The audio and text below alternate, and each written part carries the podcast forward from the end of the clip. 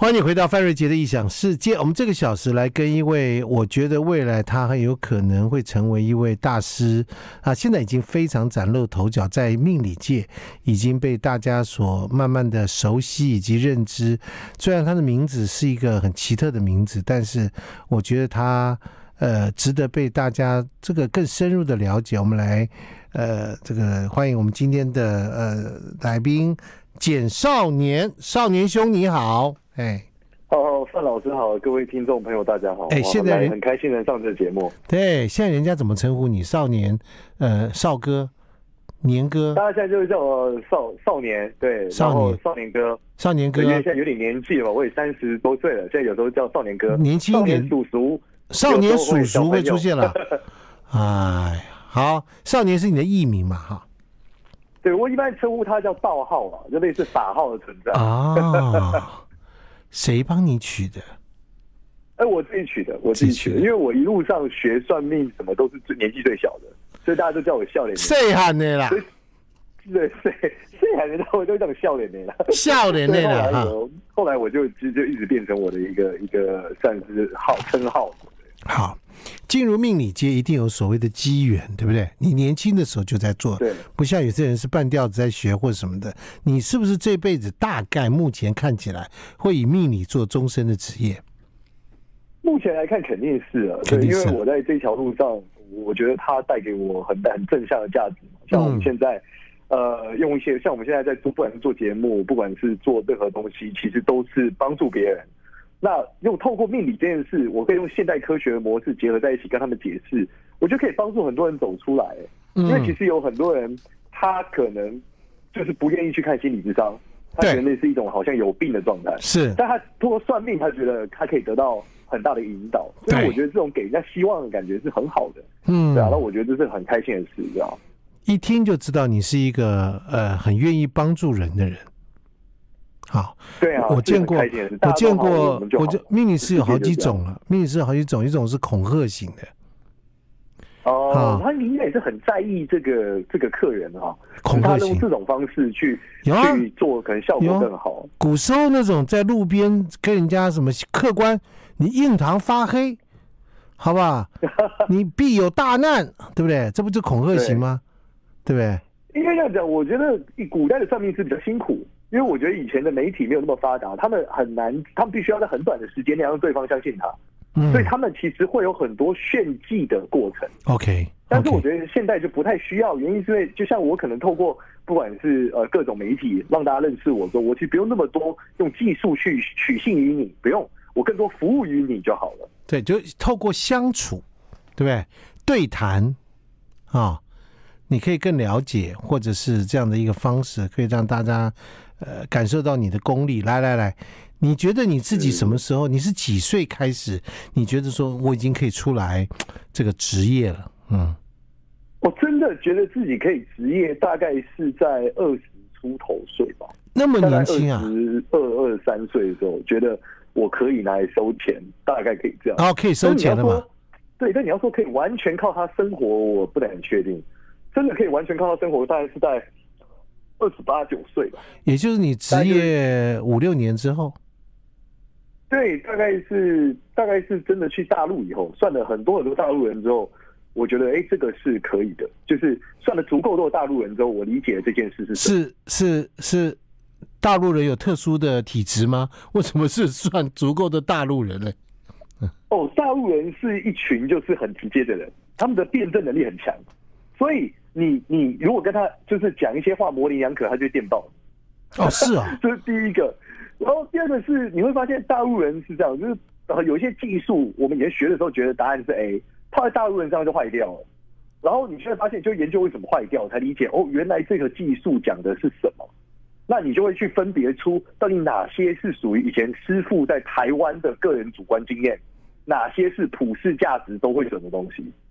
那你就更有把握了。哦，也就是说，台湾的这个云端资料库和大陆普世的云端资料库是不同的。有些地方，举例来说，例如说，有的命盘是你一看就觉得，哦，台湾人就讲这一个移民，我们叫移民盘。啊，移民。所以你发现大陆人，大陆人可能没有移民，他可能只是从北京搬到上海。那对啦，比你从台北到日本还远。对，所以你就会理解，你想移民，他就打你脸嘛。他说我没有啊，你这不准啊，你是骗子啊，类似这样。哦，所以你会发现哦，原来他指的不是移民，他指的是一个长距离的移动。移动，所以你就说你会离乡背景，这样就可以了，对不对？对，或者说我说你这个东西一定是就是远赴他乡，远出外发展哦，这个准，类似这样。出外发展，对，对，类似这样，对，就比较准。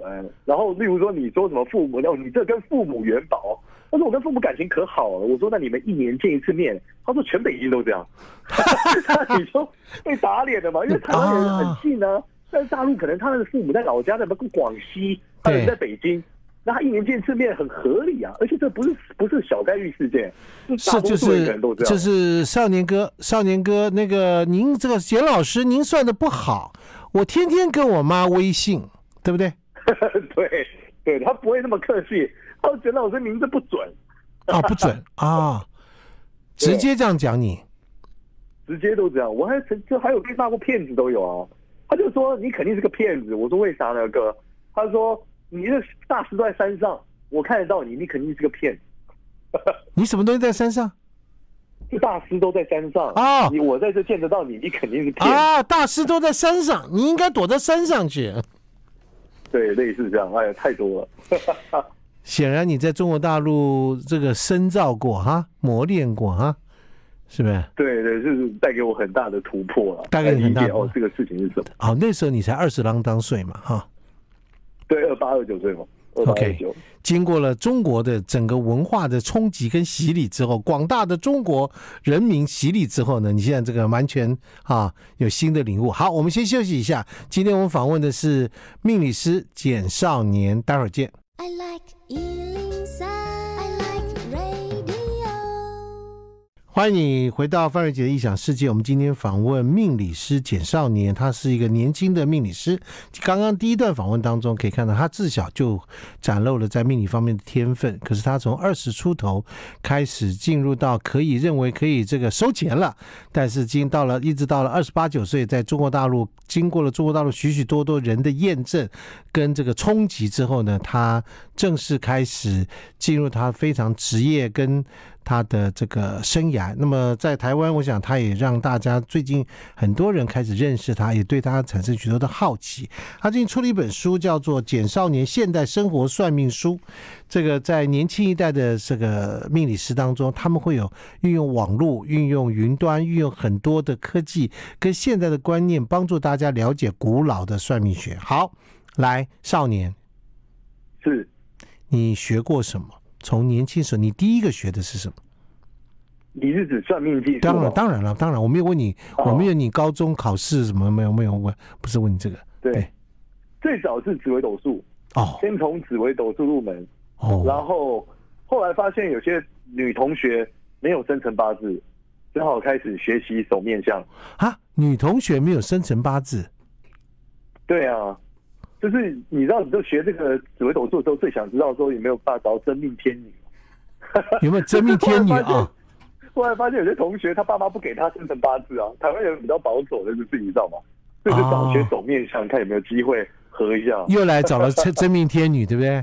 啊，对，就是青春期嘛，总是会有一种这种想法。当然，当然，当然，当然，嗯。后来就学手手面相嘛，然后直到再往下二十几岁开始算命之后，我觉得。应该要要要有办法改，就除了这个之外，能帮他改，觉得风水是一个蛮好的方案，所以就开始学阳宅、阴宅这样。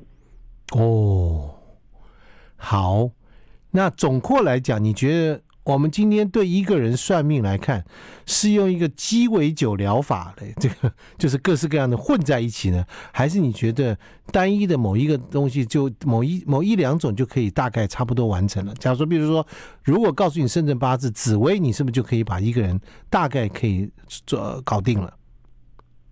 对，因为理论上来说，其实你有生辰八字，这个准度应该百分之九十就已经确认了。可是呢？呃，紫微斗数这个技术，他在看一些东西的时候没有那么快。举例来说，如果你想知道这个人下一个小时的运气，看面相还是比看紫微斗数快。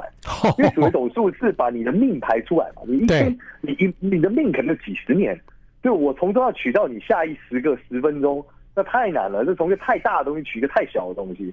那面相不会，面相就是写在脸上，因为面相就是你现在在这里嘛，你当下就在这，所以我从你这一分钟推下一分钟，这比较简单。是吗？我你可以看到我的面相，然后知道我未来这一天、两天或者下一个小时的运气吗？运势吗？呃，下下一个时辰比较容易判断，因为脸，因为面相上有所谓的方位，那这个方位是十二地支跟时辰是对应的，所以我如果知道假设下一个小时是午时。那我就可以去确认你午时这个位置的面相的状态如何，告诉你可能发生什么事。哎，那如果说刚好今天要考试，今天要去面试，或者今天要去检查，或者今天要去竞赛，对，是不是？你就可以看得出来。这个对，这个看脸是非常直接的，就你今天的表现好不好啊？或者说你要不要明天再再做啊？等等，它的准确性有多高？他的准确性有多？你的经验里面准确性有多高？应该说，我们去推敲的是你的你的状况。举例来说，呃，面相里面比较有趣啊。面相里面绝大部分跟官运有关的事情，你有考试啊、升官啊，都跟额头有关。对。那额头跟什么有关？额头跟肺有关。嗯。所以啊，如果你今天在咳嗽，我就可以笃定你会考得很烂。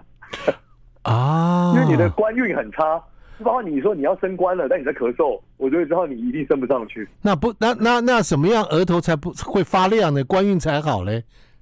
其实就是肺好。肺好呼吸好，呼吸好，对，就是对，所以我们常常讲扬眉吐气嘛，这就是你在整个顺的时候，你会有一个状态。哎呀，今天听你讲话，真的这个知识茅塞顿开，哎，对不 对？不敢不敢。所以你看那些很喜欢唱歌的人啊，哈，有些官员很喜欢唱歌，通常这些人的运气都蛮好的，对不对啊？应该说很喜欢唱歌不一定，但如果他肺活量好，一般官运是会不错。对啊，他如果很喜欢唱歌，肺活量也不错啊，对不对啊？我乱讲的，只要看他最近有没有戴好口罩。好了，那也就是说，你如果看到一个人这样，那就表示说，一个人如果是参加，比如说奥运比赛，什么什么比赛，你这样看他上场前的样子就知道了，他可能为了下一个小时的表现会如何。对，你大概知道他表现好不好。可是奥运比赛比较特别哦，他如果是竞赛型的，会是有两个人对打的。对，例如像小戴跟那个呃大陆女生比赛的时候，对，其实你要是你要去分辨这两个人是，是因为他们两个运气都很好，都比到这个程度，能差去哪，对不对？对，拿去。那接下来就是谁赢谁输这件事就比较有点有趣哦。他可能是那一个阴阳的组合，我们就会去看说这个人他现在是不是能够正常发挥，他这个。一物是不是降一物，才知道谁可能会赢的。啊。嗯，这个很有趣啊。所以这个我们这个少年呢，简少年在刚开始学的时候呢，其实是想要能够找到真命天女，对不对啊？好，那所以呢，你的真命天女已经出现在你生命中了，赶快说是。这个不是不是是而已，一百个是。哎呀，你很棒，你很棒，你很棒，而且你们真命天女已经也产生了真命天子了嘛，对不对哈？对对，我有一个儿子，有六岁的儿子。对，好，我们休息一下，我们了解了解一下你当时怎么样处理？怎么样这个找到你的真命天女，运用你的专业知识怎么样？我们来听听看，下个阶段进入到命理师撩妹之专员，好吧？大家不要转台哦，待会儿见。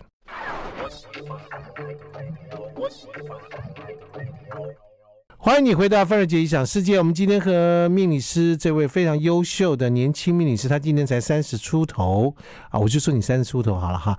简少年嘞，来，简老师你好，请问简师母你是怎么捡到的？来，赶快讲。呃，首先是这样，就是我在追女生的时候会有一些限缩的方案。举例来说，就是她如果人太瘦。或脸太窄，我一般就就不喜欢，因为这是不属于旺夫的范畴。哎，等一下，等一下，等一下，你是说对任何人来讲都是这样吗？对对对，因为旺夫相有大概一个状态嘛。那最理想就是像小叮当嘛，你看特别能旺帮家里忙，对不对？圆滚滚。小叮当。所以我 对，所以我在找这个另外一半的时候，都是找这种你是说像小甜甜，他们好看。你觉得像小甜甜吗？那样子人？哎，也不错啊，就是基本上很肉肉的都是属于都肉肉的，是不是啊？好，但是太瘦的就不是旺夫了，对不对？就是不能太瘦，就不能太瘦。可是你也知道，现在这年代人或这个还是会注重一些身材，所以目前是限缩在脸的部分肉肉的，其他部分还是会觉得，哎，那这个腿长啊不错啊，或者身材这个窈窕还是很好啊。嗯，好，这第一个条件，好不好？一看就知道是那种跟我一样以貌取人的那种人，对，以貌取人，好不好？哈，来第二个条件。第二个条件就是说，我会从星座下手，因为毕竟不是所有女生都拿到生辰八字嘛。所以呢，我一定，我我们也是尊重这个西方的智慧，所以我一定会根据自己的星座啊去想一下。例如说，我是双子座嘛，所以不管这女生再聊得来，如果我发现她是天蝎座，哎，我就打消了这个念头。哦，是啊，所以呢，双天蝎克双子，呃，克死克死啊，克死啊！天蝎座对于双子座有一种致命吸引力，哦、但是在一起就真致命。哦，这个致命的吸引力，但是有绝对的杀伤力，这样的意思吗？对对对对，所以后来就发现，哎，天秤座的女孩跟我是比较合的，对，所以我就会哎认识一个人，一定先从星座开始。天秤座是天秤座，很好，有机会，大概是这样。你先就用先把这个先啊干掉瘦的、长的、窄的，对不对？然后再搞搞，再再把天蝎座给排除掉，双子碰天蝎。对不对？所以现在听众朋友，你们这个，如果你的另外一半刚好是双子配天蝎的话，呃呃，大家就呃呃，大家就随便听听啊。万一人家已经在一起了，好不好？怎么办呢？好吧？哎呀，好，那我们听这个少年兄的这个经验说，后来你就用天秤座去找。对对，然后再往下之后遇到，你就继续往下聊天发展嘛。然后觉得哎，这个还行，哎，就有机会追求他。对，那通常也相对顺利，因为本来星座状态就比较合嘛，所以也大概能聊得下去，也就有机会在一起。也就是说，你的你的太太啊，这个她很快就被你追上了，意思是这样嘛？对不对？对对对，因为我们已经我已经经过各种的筛选嘛，包含我还这个生肖也合了一下，觉得这个生肖也应该是挺合的，所以在这个那大家是结婚前合八字，我们基本都弄得七七八八了。才开始交往，欸、是不是？对，就是基本上你都已经确认差不多了，基本也很容易在一起了。哦，哇，那你这个人家是婚前健康检查，你是婚前命理检查一下，对不对？合一下，对不对？对啊。你觉得这件事年份对，就生肖是年份嘛？对，月份也对，哎，长相也对啊，那基本对很多了，差不多。那是你个人的观点，你单方面觉得对啊？你的老婆也会这样认为吗？呃，基本上一定肯定也是聊得来嘛，对，因为这命理是双向的嘛。好，okay. 你跟他合盘合得了，基本他跟你磁场也不会差去哪的。请问一下，您的夫人她一开始就知道你对她有这么多深的谋略吗？啊，没没有，他一开始觉得我应该就是一个纨绔子弟吧，因为我个人就是属于比较比较活泼嘛，他觉得可能一下就不知道干啥，就这个跟别人就跟别人走了。就没想到我们一在一起，之后就结婚，还生了孩子。所以他往事，呃，嗯，回首回首往事，突然恍然大悟嘛。对，他才想说为什么会这样，但没想到也在一起。对啊，我们在一起很久嘛，我们二零一一年在一起，现在也十几年了。哦，那真的非常的这个感情非常好，就果然果然这个婚前的检查是很重要的，婚前的合婚是很重要的哈。哦古人的智慧还是有他一点道理，嗯，还是有他一点道理。我觉得，OK，好，来，所以在这个过程当中，你透过了星座，透过了面相，对不对？那你后来有拿到他的紫薇，一定拿到了嘛，对不对？在紫薇上面，他又跟你有合在哪里呢？哦，其实后来在一起之后，深度合盘，发现是真的非常非常合的。就是说，我们在一起的话，会让他觉得这一切是很和谐，并且很舒服的。嗯，很好。你今天都是呈堂证供，对不对？呈堂证供，所以你一定要非常的呃完成你的任务哈。OK，好，不要笑得这么奇怪。OK，哈，对，就是说发自内心的说。他是我的真命天，你刚不说一百个对吗？嗯，对啊，对啊，对啊，这是真的。而且随着，我觉得随着结了婚、生了孩子之后，你更是这样觉得。好，真的。那也就是说在，在呃那个，在一个任何一个命理老师，在他的生命中哈，一定会经历过很多，因为学了命命理或者他自己本身的的一种特殊的一种机遇，来到会知道一些特殊的事情，碰到一些特殊的机遇。简少年老师应该也有吧，对不对哈？有，我我我非常多特别的经历。好，那我们比如说，对对，我们休息一下，好不好？我们来进行你这些特殊的经历，好。待会儿见。好啊，先休息一下。I like 欢迎你回到范瑞杰的异想世界。我们今天跟命理师简少年来聊聊他的这个命理生涯。好，老师啊，这个来跟我们聊一聊，你在这个过程中有碰过什么很让你印象深刻的事件？我首先我觉得最最印象深刻，如果从前面讲起点开始的话，我学会紫微斗数拜师的过程就很奇幻。因为我还记得那时候几岁的时候，然后我在早餐店跟我朋友吃饭，说我真的很想找个老师把这件事情学通透了。虽然我现在会了，但我总觉得没有拜师有点怪。然后呢，我的老师从旁边走过来说，他就是紫微斗数老师，问我要不要学。哈，在早餐店，在我家旁边的早餐店。然后他，他是客人吗？说你会到什么程度？他，他是客人吗？讲讲讲，他是客人吗？他他就跟我讲还有东西，他说很好啊，那还有东西能教你。然后我就开始拜他为师了。他是客人吗？他是客人啊，他在早餐店，他在旁边吃早餐。那你你你有跟他讲？你有跟他？你有你有在打电话说？哎，我想找一个什么人没？没有吧？没有啊，没有。我就是在早餐店跟我 朋友吃饭，吃早餐。你有跟你朋友讲说你想找个紫薇老师导紫薇斗数老师吗？呃，我就坐在那里说，我好想学会，但我没有讲我想找个老师，他就走过来。哎呀。你们两个师徒的缘分真深啊！真的真的，就后来他也算在在近期算是比较有名的紫微斗数老师，因为他是出书嘛，他 YouTube 影片也算是很厉害的，所以我觉得真的缘分很深。我是他超早的学生，这是一个非常非常有缘的事情。嗯，很厉害。对，这是第一个比较奇幻。后来下一个奇幻的故事，这个也很奇幻，是我有个兴趣，大家可能有看我影片的会知道，就我我在修仙。就我希望可以长生不老，所以呢，我信的宗教是全真教，就是北方的道教，王重阳全真七子那个。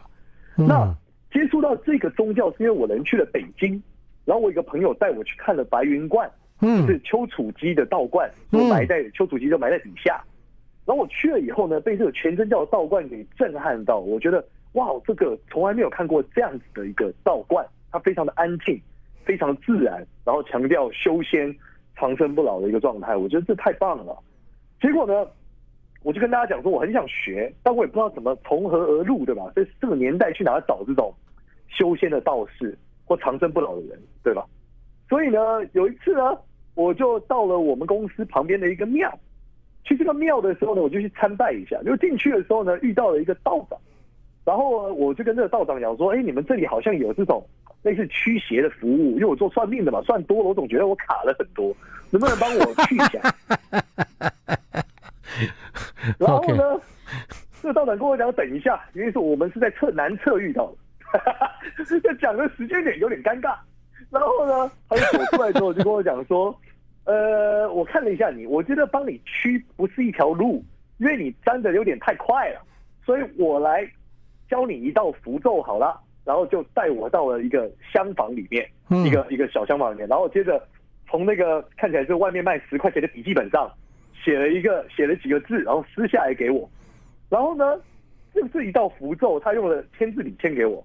然后接着他就举用旁边的一个茶杯举例，说我手架的这个茶杯在空中写这道符，喝下去，他说我就能增强法力。能够辟邪了，真的假的？那我心想说，真的假的？假的 对，而且另外一个重点是他写那个字太潦草，我也看不太懂。我就问他说：“老师，这个字是什么？”就知道这个老师是一个广东人，他说话就说：“你还是懂谁啊？你就楼哎楼那个仔啊，楼楼你 J 吧？”我就想说什么东西啊？他讲的广东话，我根本听不懂这字是什么。我就说：“好好好好好，我大概知道。”就出去以后呢，我就再拿着问他一次，我说：“这个怎么用？”他说：“你看着他，你就知道了。”接着我大概理解的，他就跟我讲要多做善事，大概这样，你要多多善事啊，大概这样。多做善事啊，OK。上计程车回家，嗯，回公司，我觉得我在计程车上的时候呢，我就跟我的上背部快裂开了，真的快裂开，很痛，痛到不可思议，就是像是人家打说什么打通任督二脉的那种痛法，就整个上背部超级痛，从颈椎开一路往下痛到胸椎嘛，超痛。然后后来呢，我回家就照干了这件事，结果我就拿了一个茶碗，空中写了一道符，喝了一口水，我就晕倒在我家餐桌上。真的假的？不开玩笑，这个这个在这个在一般的常识里面，我老婆就说：“你为什么要睡在这？”我说：“我我没有，我没有睡在这，我刚刚就在喝水。”她说：“你就倒在这里啊。”然后我才知道哦，好像是我刚刚喝完了，有一个干状态。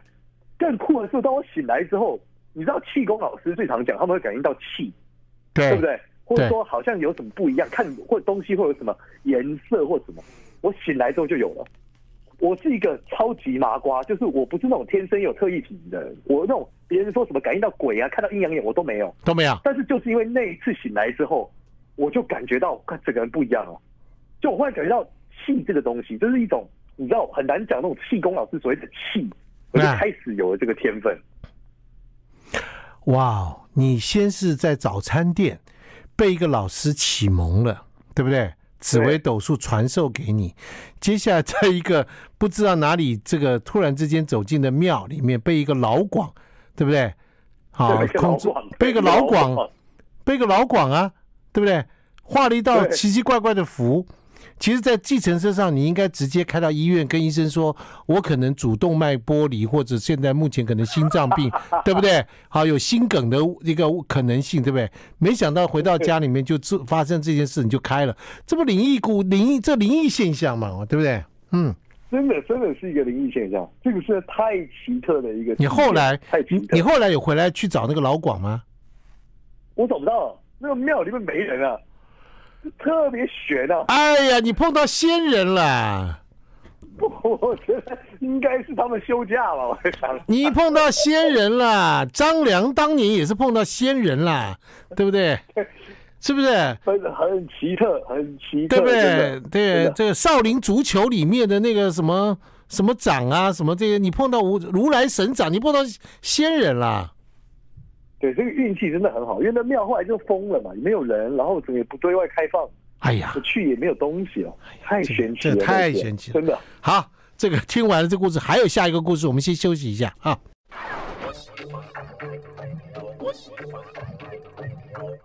欢迎你回到范瑞杰的异想世界，来，简老师，我知道你还有第三段奇特的遭遇，来，请大家跟大家说一下。